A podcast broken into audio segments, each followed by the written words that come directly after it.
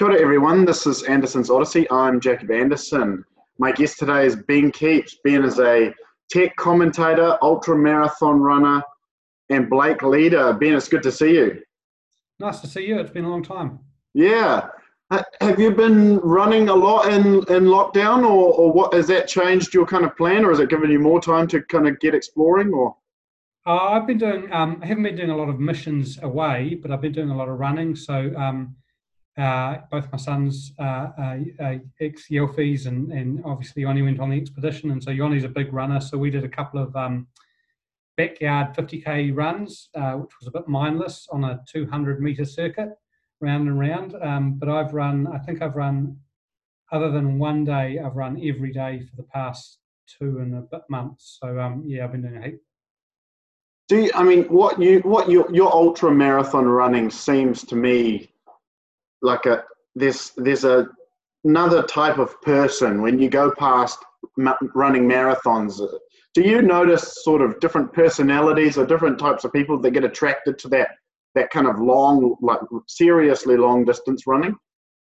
Yeah i mean i don't know um, it probably says something about all ultra runners that there's there's a um, increasingly or staggeringly high proportion of ultra runners are uh, recovering addicts. Um, uh, I'm not, but uh, anyway, um, I think it's um, it's an interesting thing, and so um, you know, I really like like I, ne- I never run with music or don't listen to podcasts while I'm running or whatever. And for me, it's you know, life is hectic and crazy and, and busy, and um, I just love getting out there and just the rhythm and getting in the zone and just thinking and stuff. So for me, it's um, you know, I don't meditate, but my, but my running is kind of meditative time for me, um, and I like you know, I like the athletic uh, challenge. You know, I, I, like racing. I've got a, a group of mates that we we run together and, and race together, and you know, lots of banter and competition, and yeah, it's awesome.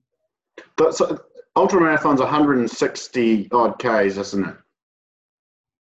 Well, so so kind of officially, anything over a marathon is an ultra marathon. The the generally accepted definition is sort of 50k and up. Um, but kind of the um, the holy grail, uh, and it's I mean there isn't a holy grail because it's whatever people are into, but kind of the holy grail of of ultra marathons is is the hundred miles, so 160 kilometers, um, which is uh, yeah, it's kind of like the the sort of the the, the ultra uh, ultra ultra, I guess.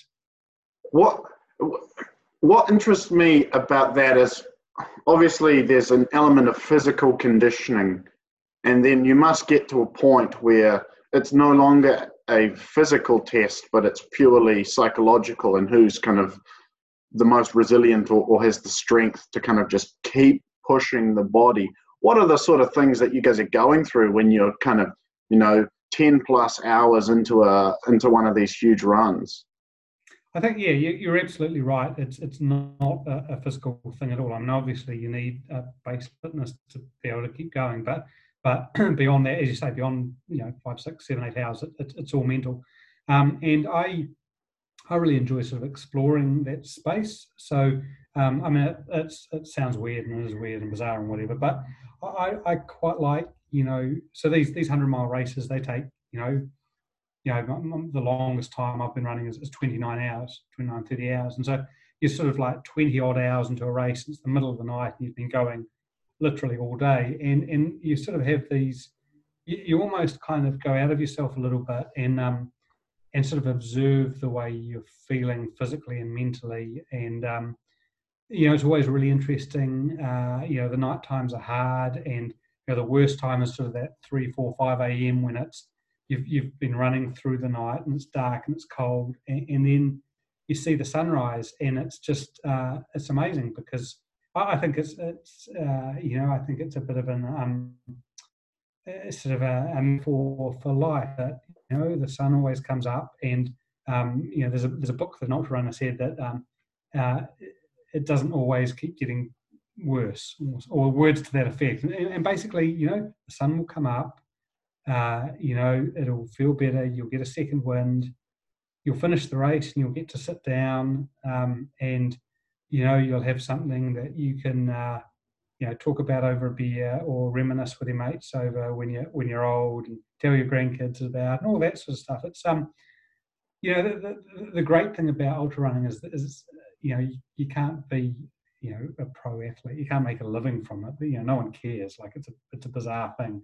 So you, you do it because it's it's all about the challenge. Um, and yeah, spending time in the bush, spending time with mates. You know, I'm lucky that that you know one of my sons uh, you know runs as well, and so we run together a bunch. And um, yeah, what's not to like about about more time out in the outdoors? Yeah, one of I mean, one of the interesting things with uh, running and, and I guess with fitness in general now is we're seeing a lot more of these smart devices um, and, and tools we can use to enhance our performance or enhance the way we um, exercise.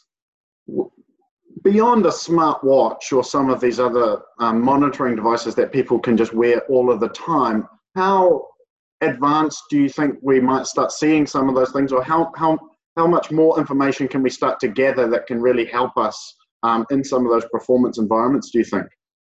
Yeah, it's really interesting, and so um, you know, there's an app that that lots of runners and cyclists use called Strava, which everyone tracks their runs and stuff on, and, and we all you know we all use that. But the interesting thing is observing sort of ultra marathoners versus you know, say triathletes or whatever. And triathletes are very scientific, and every device, every tool, every carbon fiber, this and that, or performance improvement, improvement, or, or, or a special diet or whatever. Um, ultra marathoners tend it's it's not black and white, but they tend to be a lot more relaxed about it. And uh, you know, because at the end of the day, you know, if you're talking about you know whether you're talking about equipment or food, after 12 hours, everything tastes crap and all it is is what can you actually stomach. So that ends up being chips and lollies. Um, and everything hurts. So it doesn't matter how advanced your shoes are or your bag is or your walking poles, it all sucks. Um, and so I quite like, um, you know, I used to be a cyclist and I used to get into the whole, you know, bike geek stuff and, and nice wheels and carbon fiber this and all that sort of stuff. I quite like with ultra running that you know you wear shorts and a t-shirt and a pair of shoes. You know the most you can spend on your kit is probably four hundred dollars, maybe. Um, and then other than that, it's just going out there and, and you know getting amongst it. And so, um, as I say, it's, it's another kind of reflection. I guess life is so complex and there's so much going on. You know, like I'm involved in a bunch of tech stuff, so I kind of understand, you know, that whole data and measurement and all that sort of stuff but I really like that with with ultra running. You know, apart from logging my runs in Strava, I don't do any of that. A lot of a lot of people do, and there are some really interesting tools. There's there's all manner of sensors that you can put on your shoes. Um, there's you know uh, nutrition tracking devices. Um, a lot of I've, I've, got a mate who works for Microsoft, and he's right into all of that sort of quantified self stuff. You know, wears one of those weird rings that you know senses your sleep in different patterns and whatever. Um, I yeah, I don't do any of that stuff because it's all just a bit it's all just a bit complicated for me. It's, you know, it's funny. It's funny you say that to kind of escape or you know detach because everything's happening really quickly, and we are seeing even more advances every day now. It seems like there's a new device or there's a new tool, or even with with COVID, people are adopting new technologies or adopting new things that they haven't before. What do you think are some of the the opportunities that we have, or, or some of the new technologies that we're starting to see emerging um, that perhaps people aren't thinking about yet, or that government perhaps isn't isn't thinking about? Where obviously the businesses are kind of at that cutting edge. Yeah, so I think um, I, I mean I think you know technology is a really interesting thing, and I think that um, technology is a really useful tool that can be applied to a bunch of different situations, businesses, organizations, leisure, whatever. Um, so, so I'm a, I'm a, I'm a big, you know, proponent of, you know, doing better business or doing, you know, having better outcomes through technology. That's, that's a good thing. I'm not so keen on the whole technology for technology's sake thing because I think that's just a road to uh, waste and overconsumption and, and, all of that sort of stuff. I mean, I think that um, you know, if if you think about the things I'm involved with, you know, you know, Cactus, for example, you know, we make backpacks and clothing. Like it's it's it's pretty old school. Um, there's some really yeah, there's some, some great applications for technology and what we do. So things like having you know RFID sensors on on every garment, so people can you know track their their item and, and look at, at its provenance or whatever. Um, a bit of robotics and kind of artificial intelligence to kind of um, increase efficiencies or whatever. So there's definitely aspects there. But as I say, I think those things are just are tools to make existing things better.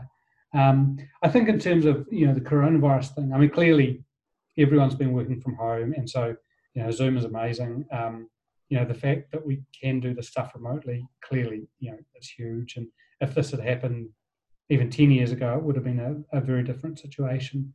And in fact, you know down here in Christchurch, you know it's ten years since the earthquakes, and and the experience people have had is very different because working from home is much more much more viable now.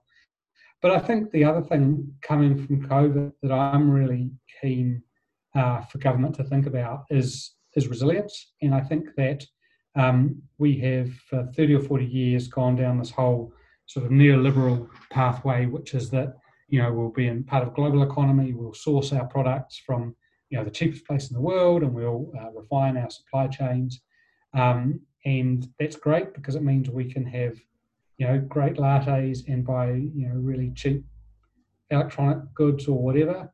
But it means that when the supply chains uh, fall down we're kind of screwed. And so i think the conversation for the government is um, or the society as a whole actually is how can we use technology and apply it to what we already do to deliver what we need. And so I think I think you know the past couple of months I've been thinking a lot about sort of Maslow's hierarchy of needs and at that base layer, the sort of survival needs, you know, food, shelter, clothing, those sorts of things. We we do that pretty well in New Zealand, but we've done it as a commodity product. And the only way to make more money out of a commodity commodity product is do more of it, which is why you can't swim in the rivers, um, you know, when there's actually water in them and they're dry most of the time uh, and, and all of those sorts of things. So, how do we move away from being a commodity player to doing value add stuff and therefore, A, make our, make our economy more resilient and our society more resilient, but B, think about outputs uh, you know, across uh, not just financial, but also sort of social and environmental metrics. So, um, I think that's the opportunity coming out of COVID. I think that um, you know, a little bit disappointed in in the budget that it was um, it was a little bit light on the aspirational stuff. Um, kind of hard to do a, with a three-year electoral cycle, but um, I think that's the conversation that we need to have going forward. Yeah, there's a big question now around you know reskilling and these new job opportunities, and obviously there's a whole range of different ideas, and, and people are kind of doing all sorts of different things to stimulate that. But where do you think there's some key areas that we should be focusing our energy um, that um, that would really help kind of accelerate or promote some of those, those that kind of thinking? So I I, I think um, in two slightly incongruent ways about that stuff. I mean, clearly, you know, STEM, uh, you know, we need to train people to be able to, you know, embrace technology, use it, and apply it to our businesses. So that that's a big thing. But I also think you know, back to the future. So if I think about, you know, cactus, you know, we make all of our stuff here in New Zealand, um, but we make it from imported fabrics because nobody makes fabrics in New Zealand anymore. And to me, that's bizarre. We grow the best wool in the world, and then we send it to, Ch- to China to be made into fabric, which we then, um, you know, buy finished garments that are also made in China. Um, so, so you know, what would my vision be? My vision is that you know you have a look at a um, at a, a region that isn't doing so well economically or socially, you know, Northland or East Cape or whatever, you take some money from you know the provincial growth fund that was was designed to kind of get those economies happening again, and and you build you know build a, fa- a factory to to produce fabric in one of those places, and and you know local manufacturers will use that fabric. Uh, it's the same with forestry. I mean, every time I fly into Wellington, you know, I grew up in Wellington. I love Wellington every time I fly and I get really depressed because you fly over the port and there's that wharf just full of logs and all those logs are being sent to Asia to be turned into timber products that we then import back in as furniture. You know, 30, 40 years ago, we had sawmills all over the country. Every village had a sawmill and people would make things. You know, so we, we made our own furniture, we made our stuff. So same deal with, with timber. You know, East Cape grows a huge amount of timber. You know, last year they had the floods. All of those pine plantations that have been clear felled, all of the slash got washed down and created huge issues in Tokomaru Bay and Tolaga Bay and places like that. How about we plant a more sort of resilient, uh, you know, slower growing species? We selectively harvest. Sure, that costs more, but we take that selectively harvest timber and we process it there on the East Cape, get some factories set up making furniture. All of a sudden, we've got a really high value product, and it, we don't need to do we don't need to clear fell because we're getting more value, you know, per acre or whatever. So, I think um, so. So I think it's yeah, it's both things. It's, it's getting technology and doing the advanced stuff, but it's also thinking about what society in New Zealand looked like 40 or 50 years ago when we were much more sort of resilient. If we think if we think about the the primary production part, obviously, you know, forestry, agriculture, but then the how we really try and imagine a new New Zealand with um, 5G and electric airplanes and you know charging stations everywhere. And I mean, I don't think range anxiety is a real thing, but for people who don't have electric cars, it seems to still be a, a real thing. How, how do we kind of promote that, or, or why why do you think there's this? Is it is it purely a, a financial barrier that's restricting us from having these um, kind of courageous ideas about you know having this amazing electric fleet in New Zealand, as well as you know in ten years' time having EV domestic uh, uh, flights up and down the country? Why why do you think, uh, but or from conversations you have with people that um, we're struggling to get that um, momentum, or is it purely just the cost? I think I think it's a bit of cost. So there there is a switching cost, but there's also um, there was a book written um, you know, a few years ago called Innovator's Dilemma, and ba- basically, you know, it's a long book, but basically what it says is um, if you've got a heap of infrastructure and you've got a heap of people's um, social context or life context revolves around a certain thing, i.e., you know, getting in the car, their individual car that they own, they probably use 1% of the time, filling it at a gas station with petrol or diesel, you know, driving in, you know into town in their own car with one person in it on you know big roads that are, that are choke solid. That's their context, and they'll moan about it. Absolutely, they'll say the traffic's terrible, fuel's too expensive, I spend so much money on my car. But moaning about it is very different from switching context to, well, what I'm going to do is actually I'm going to embrace a, a, an e-mobility revolution. Um, I'm going to, you know, there's going to be pooled electric vehicles that no one owns, but anyone can can rent per kilometre or per hour or whatever.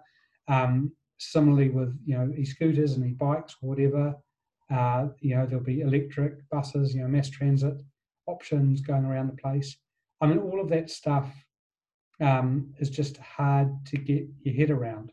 Um, and so, uh, you know, it's really easy to say the politicians have no vision, but if you're a politician that relies on being voted for to get in, and you're trying to push something that people can't even comprehend, that's that's a difficult equation. So, um, you know, I think I think that uh, what you know, what's the solution? The solution is I think two twofold. One is education. So we need to kind of tell the stories, you know, weave the narratives so people understand what a different future could look like.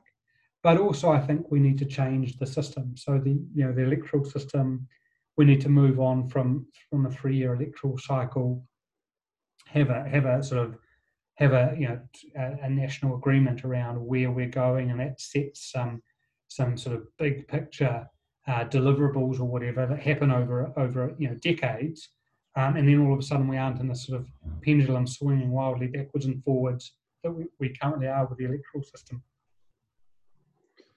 When I, and when I think about some of those goals, I'm, with the freshwater announcement this week, and then even even with predator free, actually, you know, it's fun and good to have this this goal for 2050, but what we're currently doing isn't going to achieve the goal. It's it's helping us, and we're holding the line, but if we continue to do what we're doing today until 2050, we would still fail.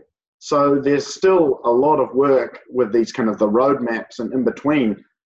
Um, and that largely it comes from new innovations in technology and, and perhaps with um, things that we haven't quite figured out yet, like genetic tools. How do you think we can use technologies and, you know, like what companies like Cacophony Project are doing to solve some of those um, conservation problems that we have? Yeah, it's really interesting. Um, and so, again, it's twofold. So, um, you know, gene drive is probably, possibly, you know, the answer to the predator problem. Um, you've got a technology problem to overcome to actually make sure that you can do gene drive safely and effectively but um, the bigger issue is the perception one. Uh, and so, you know, I don't think we should get into a 1080 debate. But if you look at if you look at the 1080 debate, that's a perfect example that the best intentions uh, sometimes uh, are misunderstood and are seen as, a, as some kind of conspiracy. So I, um, you know, to say that it's, te- it's a technology problem, I think is is too easy. And if we look at it through that lens, we run the risk of failure because what will happen is we'll develop the technology and then nothing will, ha- nothing will happen because we haven't done the education, we haven't put in place the policy framework, um, all these sorts of things. So, um, you know, I think I think there's you know the predator-free one is really interesting because on the one hand, there's some amazing work being done with community trapping groups and you know localized initiatives, um, and that's doing a fantastic job on a local level that's not going to make you know one iota's difference to you know the national national parks, the DOC the DOC uh, you know land. So so how do we change things there? Um, the, the, you know there has to be a, a bit of top down stuff and and there has to be a, a mature understanding of of the greater good. And so if for example gene drive is the answer, and I'm not saying it is, but if it, if it, if it is, if that would solve the problem, then we kind of need to accept that no solution is perfect and we we need to choose the, the lesser of two evils i guess. And that's a really difficult thing to get across because everyone thinks their particular evil uh, is the worst. Um, so i'm not sure what the answer um, but it's a societal challenge and a, and a, and a technological one as well.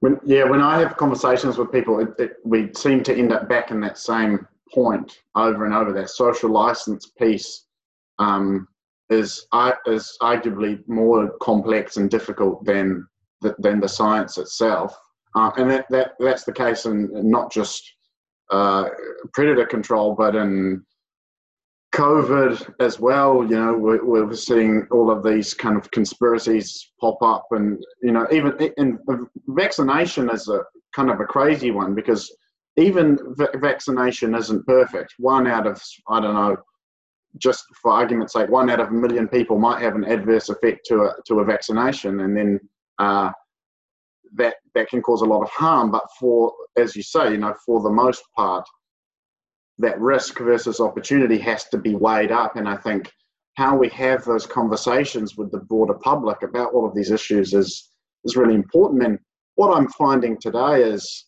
you know, in the middle of this pandemic, uh, and for the most part, the mainstream media doesn't want to talk about any of these topics. They don't tend to um, dive very deep into some of the really meaty issues that we need to address as a society.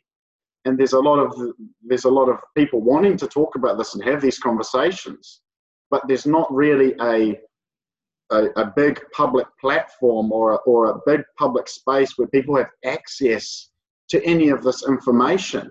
And I don't, I don't know what the solution is because there's so many, there's some, there's a huge appetite for it, but it's, it's really strange because I, I cannot see a place at the moment where there's, um, where there's a, an, a, an opportunity for the general public to engage.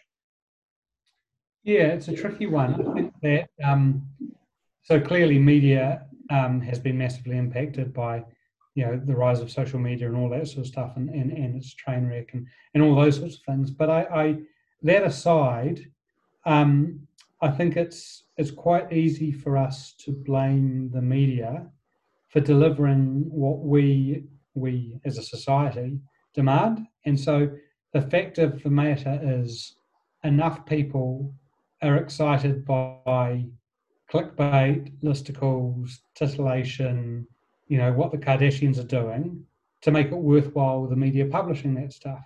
So I, um, you know, it, it's to me, it's kind of the same as the Trump conversation. And, you know, clearly Trump's a madman and uh, is insane and is stupid and a misogynist and all that. No one, no one, well, no one I have any respect for disagrees with that.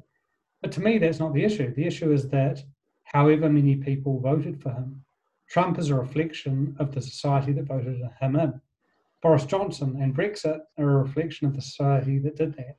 Um, and I and I think that uh, I think that on the one hand, um, you know, there was an article someone pub- an economist in the states published yesterday that that Jacinda Ardern uh, um, is uh, is the leader of the free world, uh, basically saying that in terms of vision and humanity and empathy and leadership and all of those charisma, all of those sorts of things, she is head and shoulders about uh, about everyone. And, and so as the you know, as New Zealanders, we can be very, very proud of that, of the fact that you know, we did crush COVID and we, you know, the mosque killing, you know, she told Donald Trump to to just think about think about Muslims or, or, or whatever. So so all of that is true. Um, but it's important to not rest on our laurels and to also be mindful that we have we have issues as well. And I think that um, it's easy to to see that and think that everyone thinks the way we do, um, but that's not the case. So I think that um, yeah, I guess I guess media, modern media tends to polarize things. You know, we're all good or we're all bad. Everyone is is one end of the spectrum or the other about one particular issue, uh, and people um, are much more sort of heterogeneous than that. I think and I, that's um that's apparent all over the world, and you're seeing these same trends. But what we I think what we are seeing now is there is this increased appetite for longer form conversations without the polarization and actually kind of just working through some of the issues in a rational and mature way, which it seems like there is an ap- appetite for. Um, yeah, I, th- I think that's probably a good good way to wrap up the, the conversation. Ben, did you, do you have anything else you want to add to that or, or, or, or kind of mention? Uh, no, other than the fact that it was disappointing that the um, uh, it's not called the off anymore, but um, Blake Inspire, Blake Inspire.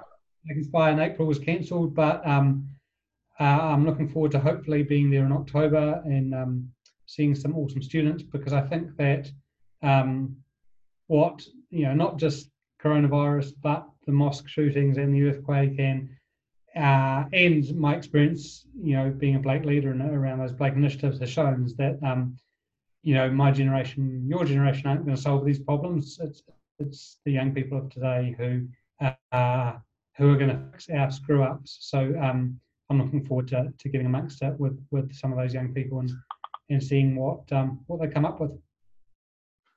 Yeah, I think that, that's a great point to, to end the conversation Also, Yeah, thanks so much today, Ben. It's been great to have a chat with you. Awesome. Thanks, Jack. Cheers.